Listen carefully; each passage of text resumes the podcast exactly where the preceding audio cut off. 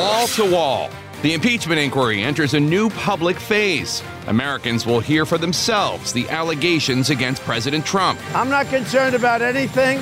Will televised hearings change that?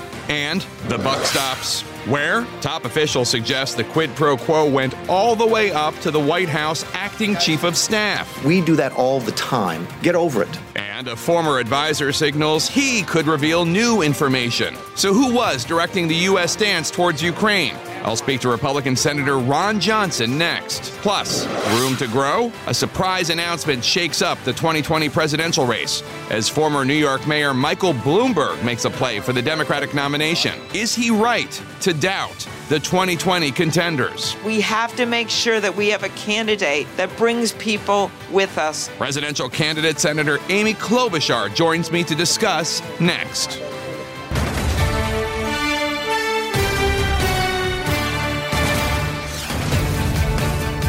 Hello, I'm Jake Tapper in Washington, where the state of our union is on the brink. Today is the beginning of what could be a pivotal week in the impeachment inquiry, when Americans will get to hear for the first time directly from three witnesses at the center of the investigation. The public hearings are set to begin after the release of transcripts showing two key witnesses National Security Council staffers Dr. Fiona Hill, who has since left the White House, and Lieutenant Colonel Alexander Vindman, testified that they were told that the push to get Ukraine to open investigations into the Bidens and the 2016 election was coordinating, coordinated by acting White House Chief of Staff Mick Mulvaney. On Friday, Mulvaney defied a congressional subpoena, refusing to testify, instead asking to join a lawsuit that will settle whether certain current and former White House officials can be forced to testify. This could set up a potential constitutional crisis as the White House exerts executive privilege over some of the witnesses Congress believes, Democrats in Congress believe, are the most crucial to its investigation. Republicans are also giving some new clues into their strategy. They've released a list of witnesses that they want called to publicly testify as part of the inquiry, including Hunter Biden and the whistleblower. In a letter released late Saturday, House Intelligence Committee Chairman Adam Schiff said that the whistleblower will not be called, saying that testimony is, quote, redundant and unnecessary. Joining me now to discuss all of this, a Republican senator who has been directly involved in U.S. Ukraine policy, Senator Ron Johnson of Wisconsin, also the chairman of the Senate Homeland Security Committee. Senator, thanks so much for joining us. We appreciate it. Morning, Jake. How are you doing? So, if we can first, I'd like to try to just get some information because you had a window into a lot of this and that the, the rest of us don't have.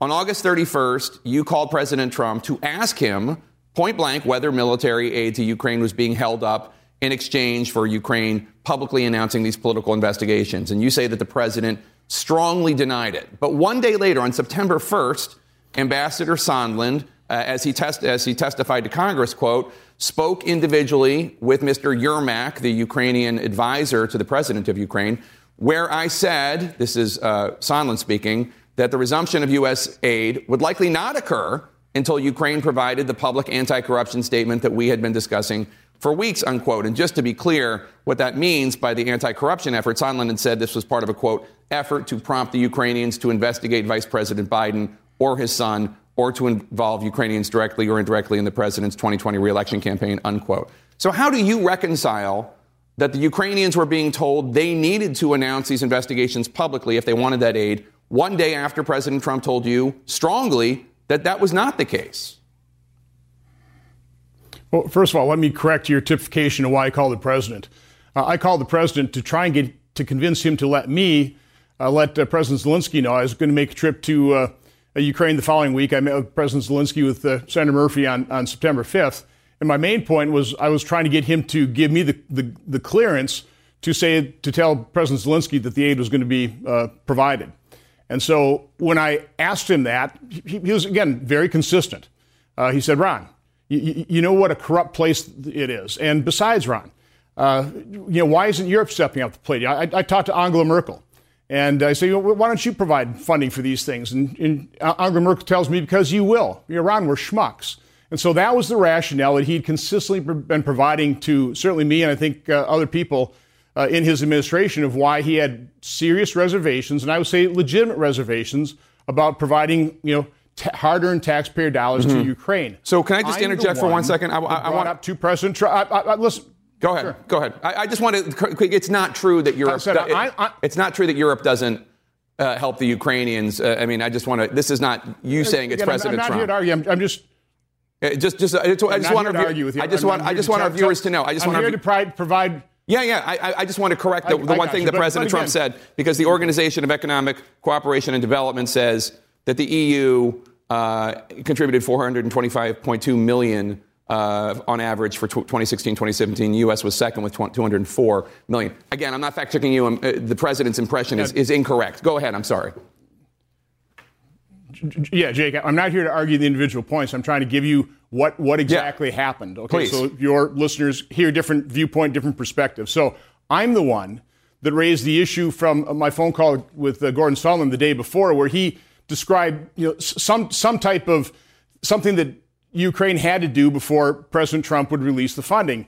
And when I brought up that scenario, President Trump immediately and I've described as adamantly and vehemently denied it. So that, that's really what the purpose of that phone call was. But going back uh, to, to the May 23rd meeting in, in the Oval Office, and this is what uh, Kurt Volker testified that President Trump basically said. I can't, you know, I don't, I don't have the, you know, my impression of what the exact quote was, but this is largely true. Kurt Volker said, this is what President Trump said about Ukraine. They are all corrupt. I don't want to spend any time with that. That was his general feeling of Ukraine. One of the things I was trying to do, we were all trying to do, is get him to meet with President Zelensky. We felt he would be every bit as impressed with President Zelensky's dedication to fulfilling his mandate to not only defeat, uh, not only fight corruption, but as he said in, in a speech in Ukraine that Murphy and I uh, attended, to defeat corruption. We were very confident that President Trump would meet President Zelensky, he would kind of feel soulmate there, and the support would flow. And, and also, Jake, I have to point out, I found out about the, the withholding of the, or the holdup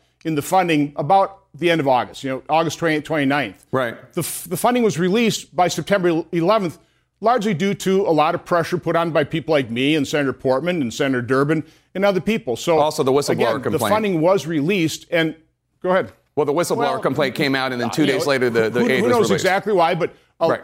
A lot of us, a lot of us are trying to put that pressure on. Fair enough. But, but again, I, I remain sympathetic with, with President Trump's legitimate concerns about the corruption. When you're going to when you're going to provide hundreds of millions of dollars of hard-earned American taxpayer dollars into a system, you want to make sure it's not corrupt. I And think- uh, he's I- been very consistent in his conversations with me and others that that was his reason for withholding the funding. Yeah. So I, I- I think the thing is, when he spoke with President Zelensky on July 25th, the president, in all his opposition to corruption, only brought up two items. One of them had to do with CrowdStrike and this conspiracy theory that the Ukrainians actually hacked the DNC. And the other one had to do with Joe and Hunter Biden, who he named in particular.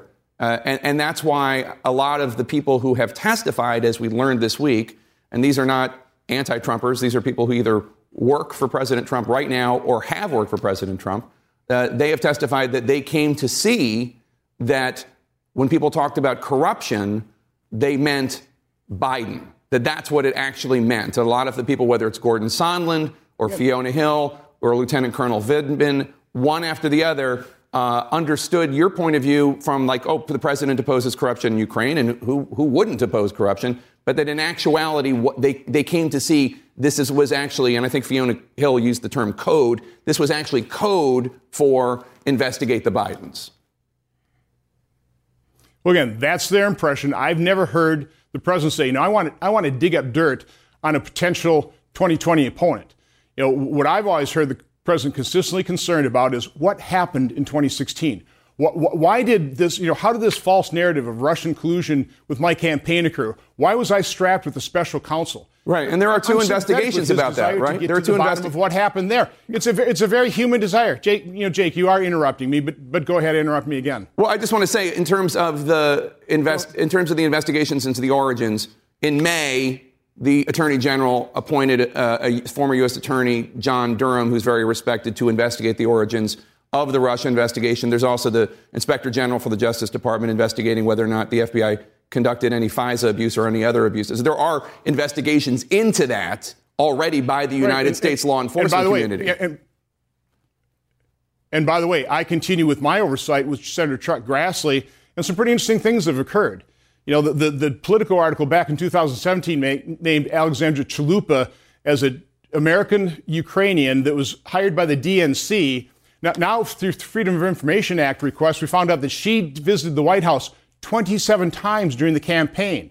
You know, in our oversight letter, we, we point out that she had a meeting with 68 Ukrainian journalists. A month later, the Black Ledger digging up dirt on yeah. dropping the dime on Paul Manafort occurred. And, and Nellie Ohr also talks about uh, working with a Paul Manafort's Ukrainian in prison. politician that is completely admitted uh, tr- trying to you know dig up dirt on President Trump as well. So there, there's a lot of smoke out there. There's a lot of questions that remain unanswered. And from my perspective, it's a completely legitimate concern on the part of President Trump to find out what happened. I mean, why have yeah. I been tormented?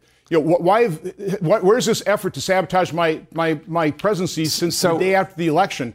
Yeah, I'd be asking the same questions. And by the way, I am asking the same questions. So that's not what President Trump is pushing for, though, when he talks about this DNC CrowdStrike it, server short, conspiracy Jake, theory. Sh- listen to President. Tr- listen to President Trump's that, that, that former is, Homeland Security advisor. For- President Trump's former Homeland Security advisor, Tom Bossert, when it came out that President Trump was pushing for an investigation into this conspiracy theory, this is what Bossert had to say.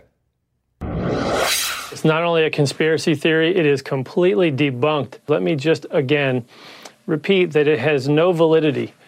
The United States government reached its conclusion on attributing to Russia the DNC hack in 2016. So that's not me. That's that's President Trump's former Homeland Security advisor. Yeah, but I want to ask you a question Jake, about that. that is the yeah. That is, that, no, listen, listen, listen. That is the server, and that is correct. But I just pointed out Alexandra Chalupa worked for the DNC. That is a question that remains open. Yeah. And so, so that, that's a legitimate concern. You know, one, one thing your CNN article asked was, why was this funding withheld? I would ask a different question. Why weren't the Ukrainians asking concerned about that well before I met with President so, Zelensky on September 5th? I, I was with President Poroshenko on December 18th. There's no problem about this. At the inauguration, this issue wasn't raised. I meet with Ukrainian so, uh, representatives all the time. Nobody ever raised the issue of the military funding being withheld. So, you know, so from my standpoint, this mm-hmm. is the, this is the way I said it to President Zelensky. This is a timing issue. This is the end of so the year. There's let me ask you about that timing issue. Expended. I, I, know Mick Mulvaney and Russ Vought. They're, they're, fiscal conservatives. Go, you know, why are we spending so, this Senator, with three weeks left in the fiscal year? That's another plausible explanation. But the NSC officials testified that this wasn't about uh, being a fiscal conservative from Mulvaney.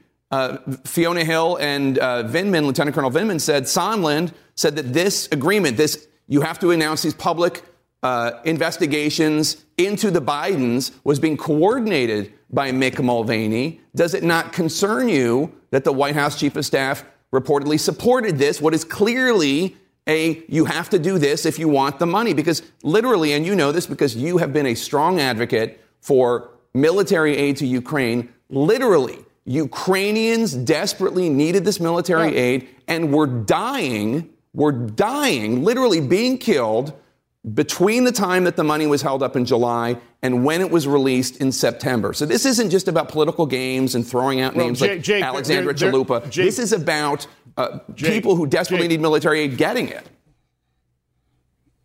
Jake, there's a war going on and people are dying. You know, President Obama, we authorized $300 million of lethal defensive weaponry he never supplied it. I, I would take things that Colonel Vindman says with a grain of salt as well, because in his testimony, he said the Obama administration provided Javelin weapons. They didn't. It was March 2018 that 210 uh, Javelin weapons were finally approved in terms of uh, right. movement over to Ukraine.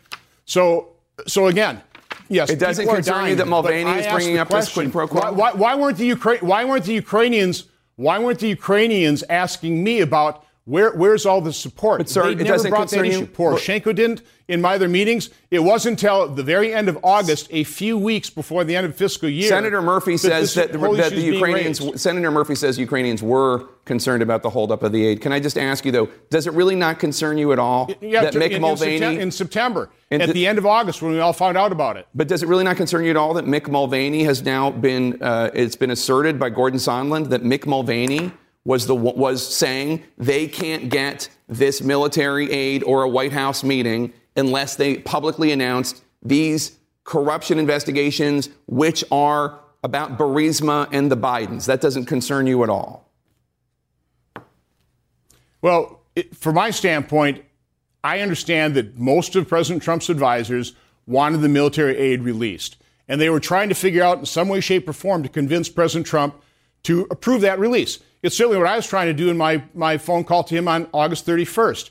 So I, I don't have a problem with advisors trying to figure out some way, shape, or form to convince the boss to do this. But the relevant question is even if it's for a political investigation to his, and to his my opponents? testimony is that when I raised the issue, he vehemently, adamantly, and angrily denied that there was any kind of you know condition to release that. He was concerned about corruption. He was concerned about the fact that Europe doesn't step up the plate and provide as much support as they really should because it's, It's in their true. backyard. I mean. I, am just telling you what I know about my, my own conversation with President Trump. All right. Senator Ron Johnson, we appreciate your time today. Thank you so much. Have a good day. Former New York Mayor Michael Bloomberg filed paperwork this week to join the 2020 Democratic field. So, what does that say about the Democrats who've been running for months? We'll ask 2020 candidate Senator Amy Klobuchar next. Stay with us.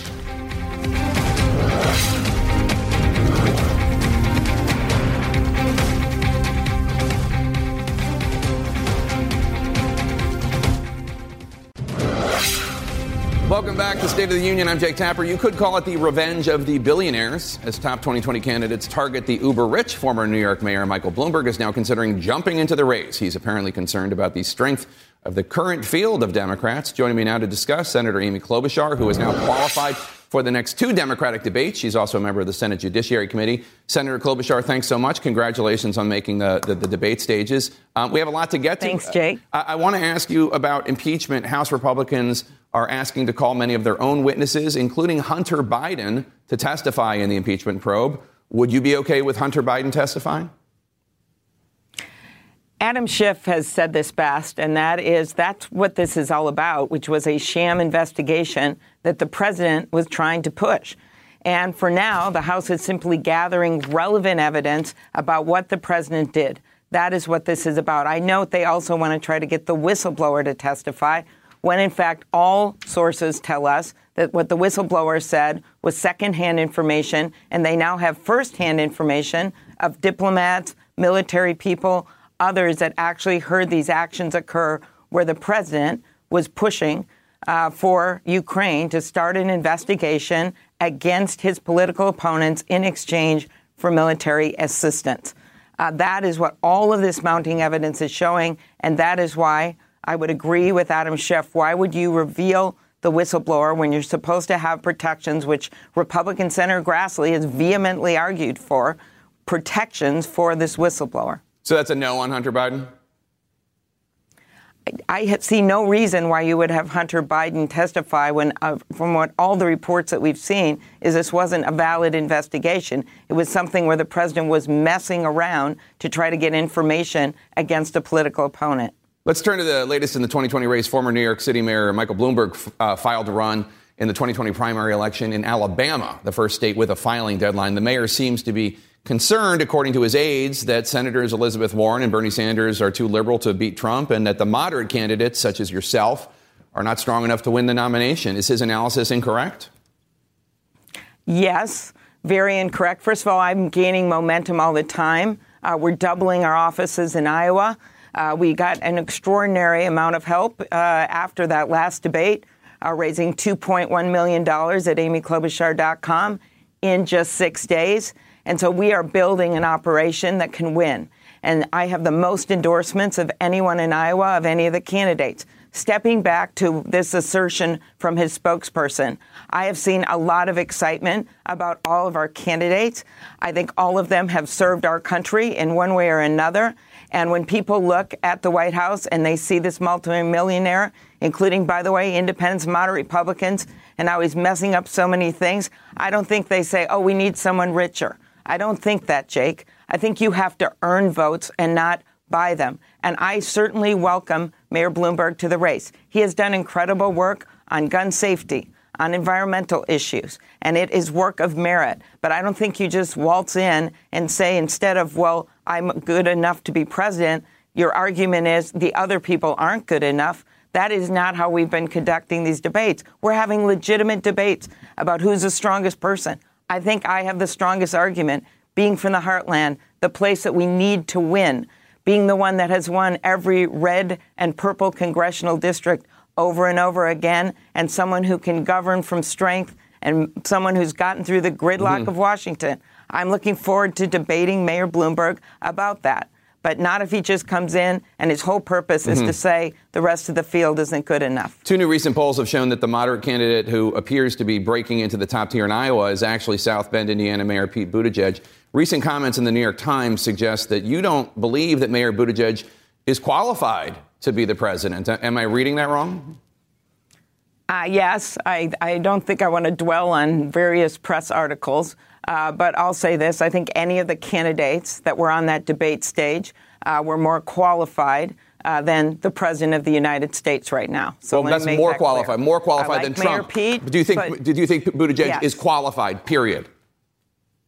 Yes. Okay. But let me explain why I think I am the better candidate. And by the way, we get asked this all the time. Welcome to politics. And that's what was in that article. Various candidates get asked about each other all the time. And I made what I think was a cogent case. And that is that I'm the one from the Midwest that's actually mm. won in a statewide race over and over again, including bringing in those voters that just voted in Kentucky, those kind of voters, just voted in Virginia, brought them over the edge so that we had strong leaders that were able to win those elections. Those are the kind of voters I've won.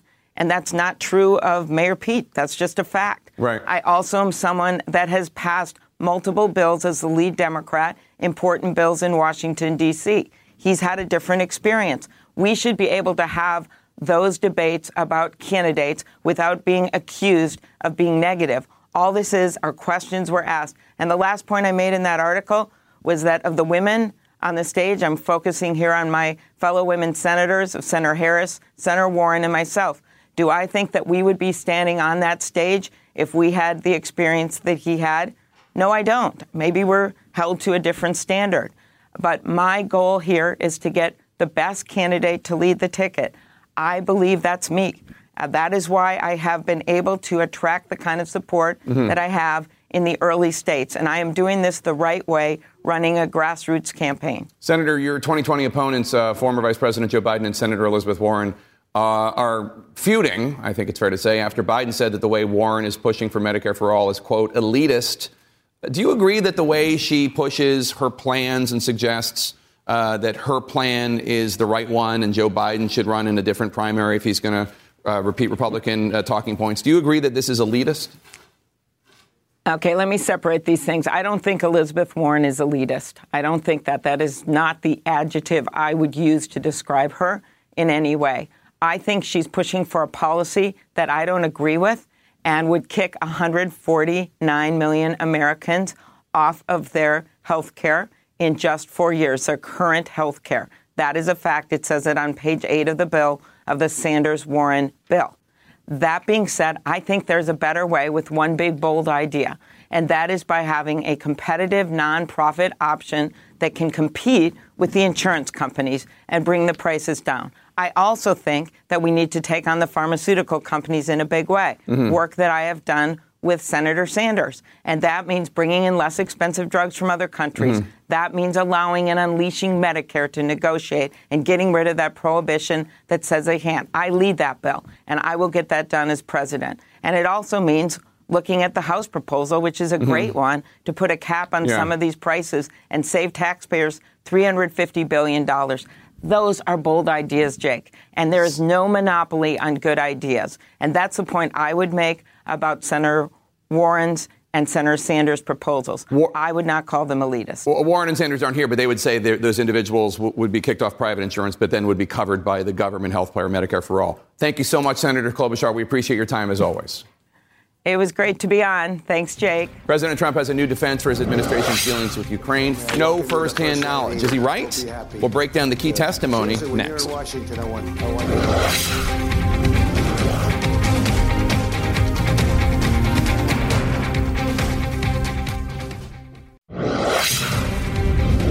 It seems that nobody has any firsthand knowledge. There is no firsthand knowledge. And all that matters is one thing the transcript and the transcript is perfect. Not sure about the transcript being perfect, but he is true that the first-hand uh, testimonies have not come yet. President Trump distancing himself today or this week from new testimony released this week. And where are key officials who may have that first-hand knowledge? They're not to be found. Let's discuss. But first, I have a little house cleaning. First of all, I want to hold up uh, Karine Jean Pierre's new book, Moving Forward. It's the only reason we're allowed to have you on CNN today. So thank you so much. Congratulations on the book. And second of all, uh, we have two veterans at the table, and I want to say thank you so much for your, your sacrifices and your service. Really appreciate it. Uh, Congressman, let me start with you. It does seem essential uh, that Rudy Giuliani and Mick Mulvaney, who have the firsthand knowledge of what President Trump told them or did not tell them to do testify. Are we are we ever going to hear from them? That's a great question. You know, I've now been a congressman for just about a year or so, so I can remember what it's like not to be a congressman. Watching TV, I remember when I was in Afghanistan, you turn on the TV, you see how ridiculous politics is. Rudy Giuliani, Mick Mulvaney, they're perfectly evincing that at this moment.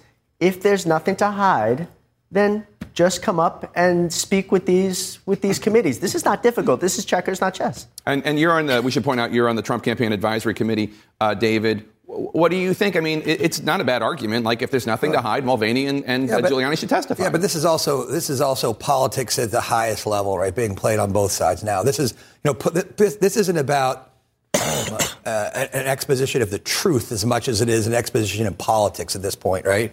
And, and so I, I, think there's absolutely zero to gain from either of those gentlemen going to go and testify, other than and uh, the perjury trap that Mr. Sondland found out that he was uh, he, he almost got himself into. Yeah, what do you think? Well, I, yeah, there's zero to gain. Yeah, there's the truth to gain. Yeah. I mean, if you put somebody under oath, you hopefully will get the truth. And these are the people who do have firsthand knowledge. Mulvaney, you know, he's now joined the lawsuit to say, you know, court, tell me what to do because I'm caught between two branches of government. And there you have the president saying, "Oh yeah, Mick Mulvaney, yeah, yeah, I, I'm I'm fine with him going up." Well, if you're fine with him going up, why not send him up? But uh, uh, do you, do, what do you think? What do you think? This is a, a potential constitutional crisis that we have here because yeah. there's no way that Giuliani and Mulvaney uh, want to go willingly. They've made that clear. Mm-hmm, mm-hmm. Uh, and so it's the question of the executive privilege being asserted by the White House versus Congress saying we were subpoenaing you. I, I always go back to this the do me a favor, though. We have to remember in the transcript. In the in the transcript and we got a we saw like the, the memo of, of, of that transcript. And this is what donald trump says. He admitted to it. So when they talk about the whistleblower eh, that, that argument is kind of mute now. When we talk about the de- de- you look at the depositions diplomat after diplomat have gone on record to say give their first account of what happened. The president has admitted it in the memo. He admitted in front of the cameras. Mick mulvaney admitted it. His lawyer giuliani admitted like we already know where we stand with this because the truth is out there. We're just digging in to make sure we can connect the dots. Yeah, but, uh, see, see, Karine, this is where we disagree, and this is where I don't think there's testimony. There, there, there's no testimony, and Jake, you, you, you said this earlier, your earlier segment. Um, Senator Johnson says this as well. The testimony from all these all these officials say we're talking about a meeting, about the potential meeting between President Zelensky. That's the only firsthand knowledge that anybody has that, that they'll talk about. Um, you know, you'll see um, uh, whether it's Tim Morrison who said, "Look, I didn't think it was the national security staff." So, so I, I, didn't think he was first on the call, and so Vindman was too. The only two people who were actually participants in the call yeah. s- said. You know, Morrison said, I, I don't look. I, I, didn't like it, but I don't think it's illegal." And, and nobody there talks about. There was no discussion of aid during any of this. Not, yeah, not one bit. Vindman, not one bit. Vindman was so upset about this. This is a lieutenant right. colonel. He's a decorated veteran. No, he was right, so upset about it, David, that he he went to his boss. John Bolton said he didn't want to be part of this drug deal, and they went Linda, to. I, I don't disagree. Council. Listen, I don't disagree that Colonel Vindman thinks he's doing exactly what's correct in this case. I don't disagree with it at all. I disagree with his analysis of the whole policy. Is, people have differences of opinion. Listen, if you went to Foggy Bottom and asked about Iran, if you went to Foggy Bottom and asked about the Paris Accord, you'd get lots of people pushing back. So are you saying one, one person who can vote on this? You all are right. way too much in the weeds right That's now. Okay, right. so there's some just very important questions here. Why, when the President of the United States had the opportunity to bring up anyone, anyone in the world, why did he bring up the Biden family during that conversation? In the rough transcript, yeah, right. and moreover, an even deeper conversation. Well, one sec, one sec. Is it okay, though, for a president, a senator, a congressperson to use their office to advance their own self interest. I'm sure you don't think that's okay. So- so- and that is all so- we are trying to get to the bottom of here. the President And as we continue States to is not above the law. obfuscate, deflect, talk about this person, that person, you are not seeing the big picture here, which is the fact that potentially, potentially, and that's all we're trying to get to, the President of the United States talked about draining the swamp, and he became part of it. So, so what the president says, and, and, and, and what, the, what the answer to that question is, he's talking about corruption. Talked about corruption with with uh, Senator Johnson earlier. Talked about corruption on numerous attempts. Saw saw Ukraine as is a is a, a cesspool of corruption. And that's, what he's talking true. about. Listen, All right, listen, I, that's I, what I, I'm gotta, I talking gotta squeeze, I gotta squeeze in a is quick true, break. yes. We're going to keep the conversation going. Uh, coming up, several Democratic candidates are sharpening their criticism of Senator Elizabeth Warren, but are some of their words rubbing voters the wrong way? That's next.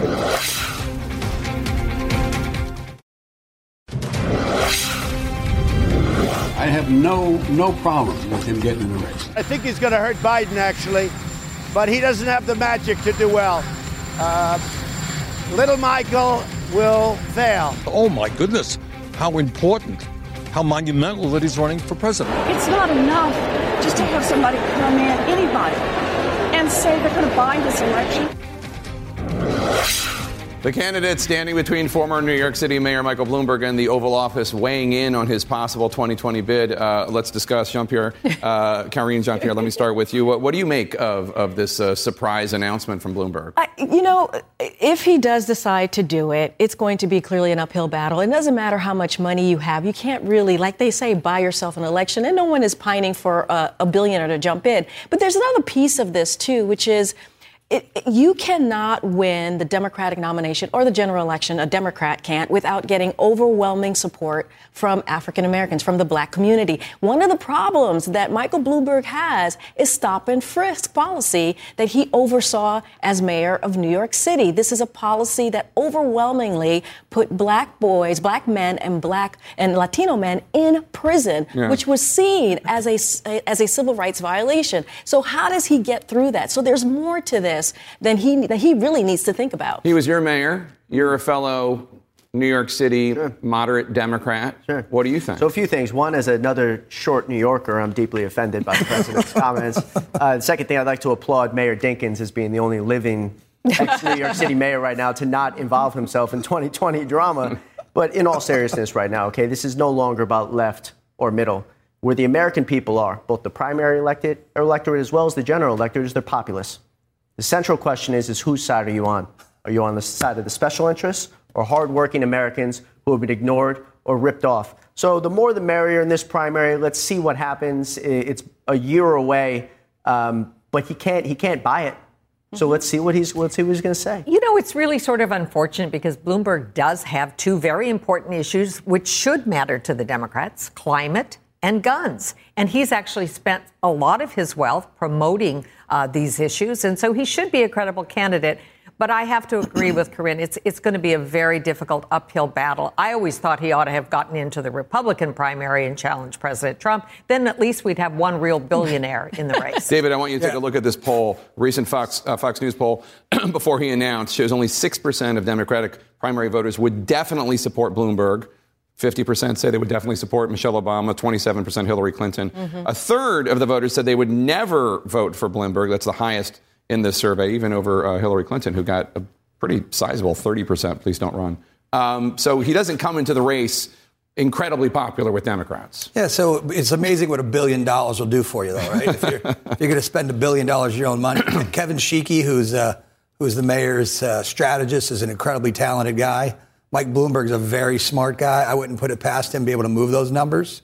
Uh, look, I think this it's, it's incredibly interesting. The Democrats have two billionaires running in the primary. Tom Steyer now and Michael Bloomberg and two socialists. That shows you the ex, you know the expanse between this party. They can't figure out which way they're Warren going. is not a socialist. Okay, it was, it was close to socialist, but but you know, it, you know, it shows you the expanse and the struggle for the soul of the Democratic Party, where they're going to end up. You know, Max po- points out correctly, like he's he's a moderate. He thinks that's where both probably America wants to end up, but you have Wait, two two different spectrums here. You're talking about Democrats and the soul of the, of the I'm just saying- Democratic I- Party. I'm just saying this seems to be a battle, party Karine. has Donald Trump, uh, who Well, is he- he's- dividing the country. No, I'm- uh, in the part. Karine, in the party, Donald Trump's 90 plus percent, In Yeah, your party, but- there is nobody at 90%. No, but Trump isn't. Everybody's- you want to talk everybody's about Tuesday? You want to talk about Virginia and Yeah, how sure, it turned blue? sure, it's and how the suburbs absolutely. are leaving Sure. the, the Republican But Party? that's not- but that's not a Donald But Trump- think- that's not I- a Donald oh, no, Trump that thing. is I Trumpism. think- that is I think Trumpism. David makes an important point, and it's one that Wait, wait, let's Democrats listen. Say that again, Linda. I know, David I makes know. an important Wait, point. wait, wait. And, and it's one that ought to be celebrated. There actually is diversity in the Democratic Party, and there is none anymore. And we have to end it there again. Happy Veterans Day to both Thank of you, you. veterans. Thank you for honoring us with your presence here today, as well as you two. Thank really you. appreciate Thank it. you so much. Uh, it's a question on a lot of people's minds. What has happened to Senator Lindsey Graham? That's next.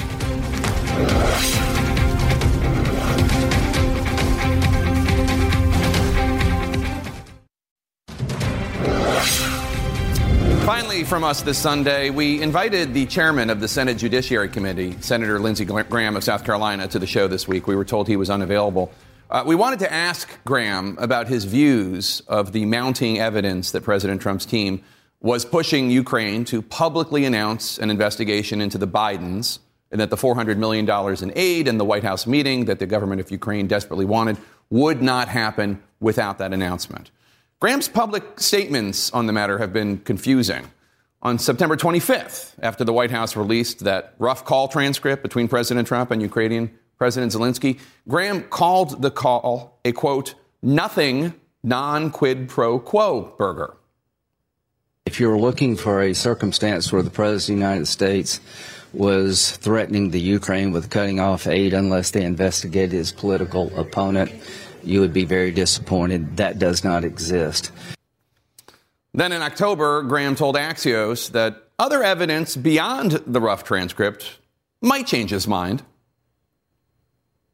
If you could show me that, you know, Trump actually was engaging in a quid pro quo outside the phone call, that would be very disturbing.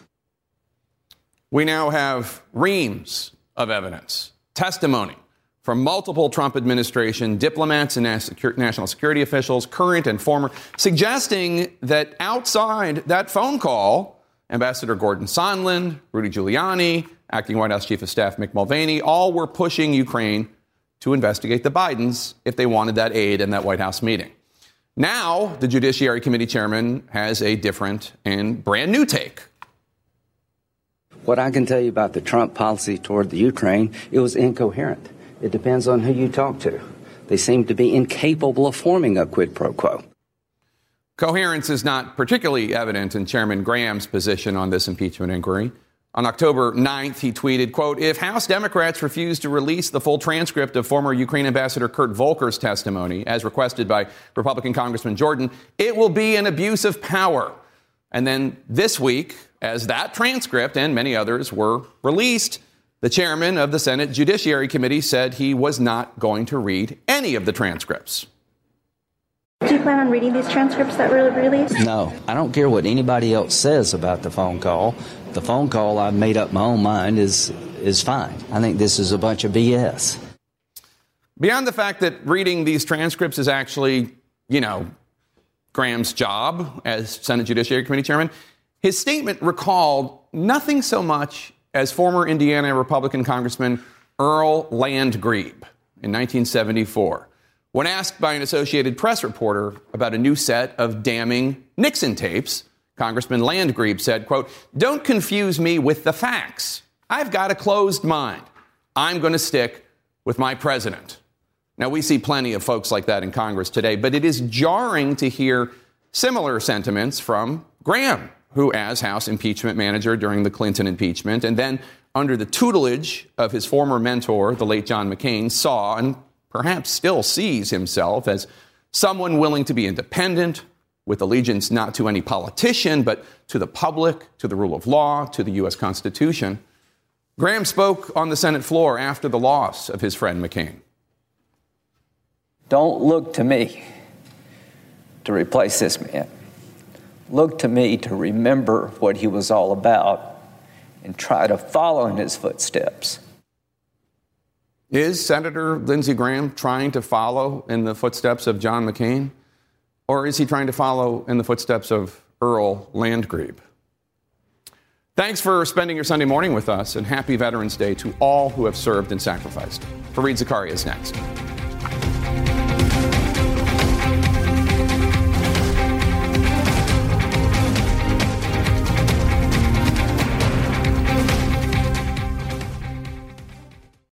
Quality sleep is essential, and that's why the Sleep Number Smart Bed is designed for your ever evolving sleep needs. So you can choose what's right for you whenever you like. Need a bed that's firmer or softer on either side? Helps you sleep at a comfortable temperature, quiets their snores. Sleep Number does that. Sleep better together. JD Power ranks Sleep Number number 1 in customer satisfaction with mattresses purchased in-store. And now, save 50% on Sleep Number limited edition smart beds for a limited time. For JD Power 2023 award information, visit jdpower.com/awards. Only at Sleep Number stores or sleepnumber.com. I'm Dr. Sanjay Gupta, host of the Chasing Life podcast. In honor of our 10th season, we want to hear from you. Leave us a message at 470-396-0832 and tell us how you chase life. It could be used on an upcoming episode.